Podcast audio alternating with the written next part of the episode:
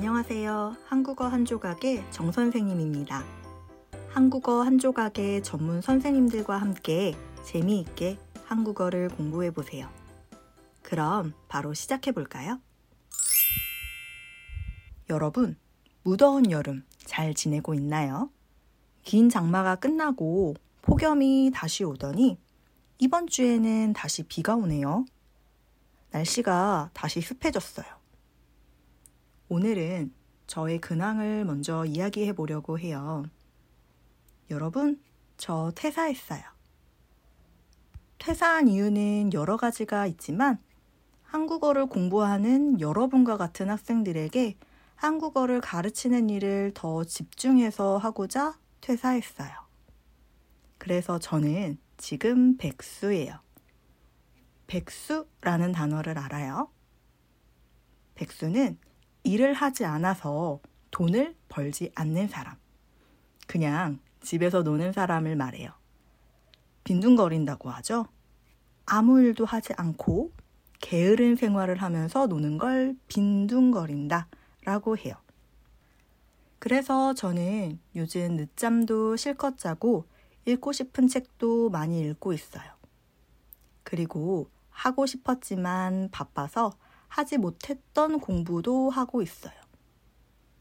며칠 전에는 이 선생님과 함께 야구장에도 다녀왔어요. 야구장 사정으로 야구 경기는 보지 못했지만 야구장 안에서 맛있는 음식도 먹고 스티커 사진도 찍었어요. 야구 경기 관람 빼고 즐길 수 있는 것은 다 즐기고 온 것 같아요.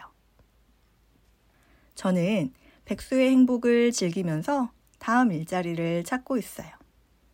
얼마 전에 채용 공고를 살펴보다가 일하고 싶은 곳을 찾았어요. 그래서 지원했어요. 이력서하고 자기소개서를 준비했어요.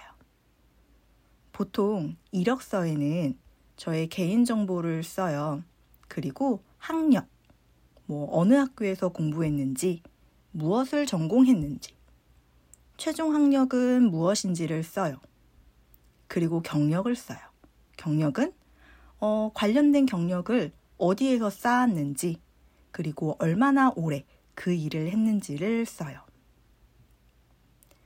그리고 어떤 자격증이 있고 어떤 언어를 할 수 있는지 써서 내가 지원한 그 일에 내가 얼마나 적합한 사람인지를 소개해요.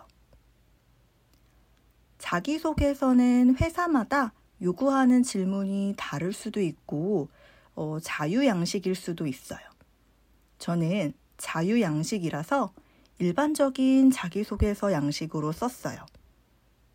성장 과정, 제 성격의 장단점, 그리고 경력과 성과, 지원 동기랑 포부에 대한 내용을 썼어요. 자, 이렇게 서류를 접수하고 일주일 후에 서류 합격 연락을 받았어요. 그리고 3일 후에 면접을 봤어요. 어, 면접 때 가장 중요한 것은 무엇보다도 시간을 잘 지키는 거예요. 면접 장소까지 가는 길이 낯설어서 저는 어, 2시간 일찍 갔어요. 먼저 가서 면접 보는 곳의 위치를 확인하고 근처에 있는 카페에 갔어요. 거기에서 간단한 점심을 먹고 면접을 준비했어요. 그 다음에 대기 시간에 맞춰서 면접 대기실에 갔어요. 그리고 제 차례에 면접을 보러 면접 장소로 들어갔어요. 한국어 선생님들은 면접을 볼 때 항상 시강을 해요. 시강은 시범 강의의 줄임말인데요. 면접관들 앞에서 지원자가 어떻게 강의하는지를 평가하는 거예요. 그 다음에 면접관들이 지원자에게 질문을 해요. 보통 이력서와 자기소개서를 읽고 나서 그것과 관련된 질문을 해요. 일반적으로 이곳에 왜 지원했는지 지원 동기를 묻거나 강의할 때 자신의 장점과 단점이 무엇인지를 물어봐요. 그리고 이곳에 지원하기 전에 일했던 곳에 대해서 물어보거나 이전에 일했던 곳은 왜 그만두고 이직을 하려고 하는지를 물어보기도 해요. 이런 과정을 거쳐서 최종 합격자 발표가 나면 일을 시작하기 전에 교육을 받아야 돼요. 일정 시간 교육을 받고 나서 강의를 배정받고 그 다음에 한국어 가르치는 일을 시작할 수 있어요. 이런 채용 과정은 직업마다, 회사마다 다 다를 수 있어요.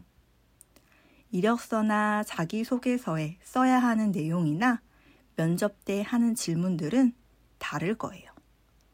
하지만 한국에서는 일반적으로 1차 서류를 평가하고 그 다음에 면접을 보는 형식으로 채용을 진행해요. 여러분의 나라에서는 어떤 방식으로 직원을 채용하나요?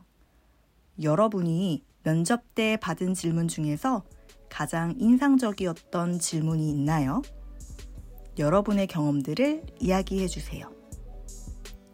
한국어 한 조각 유튜브나 인스타그램에서 항상 여러분의 코멘트를 기다리고 있습니다. 오늘도 들어주셔서 감사합니다. 다음에 만나요.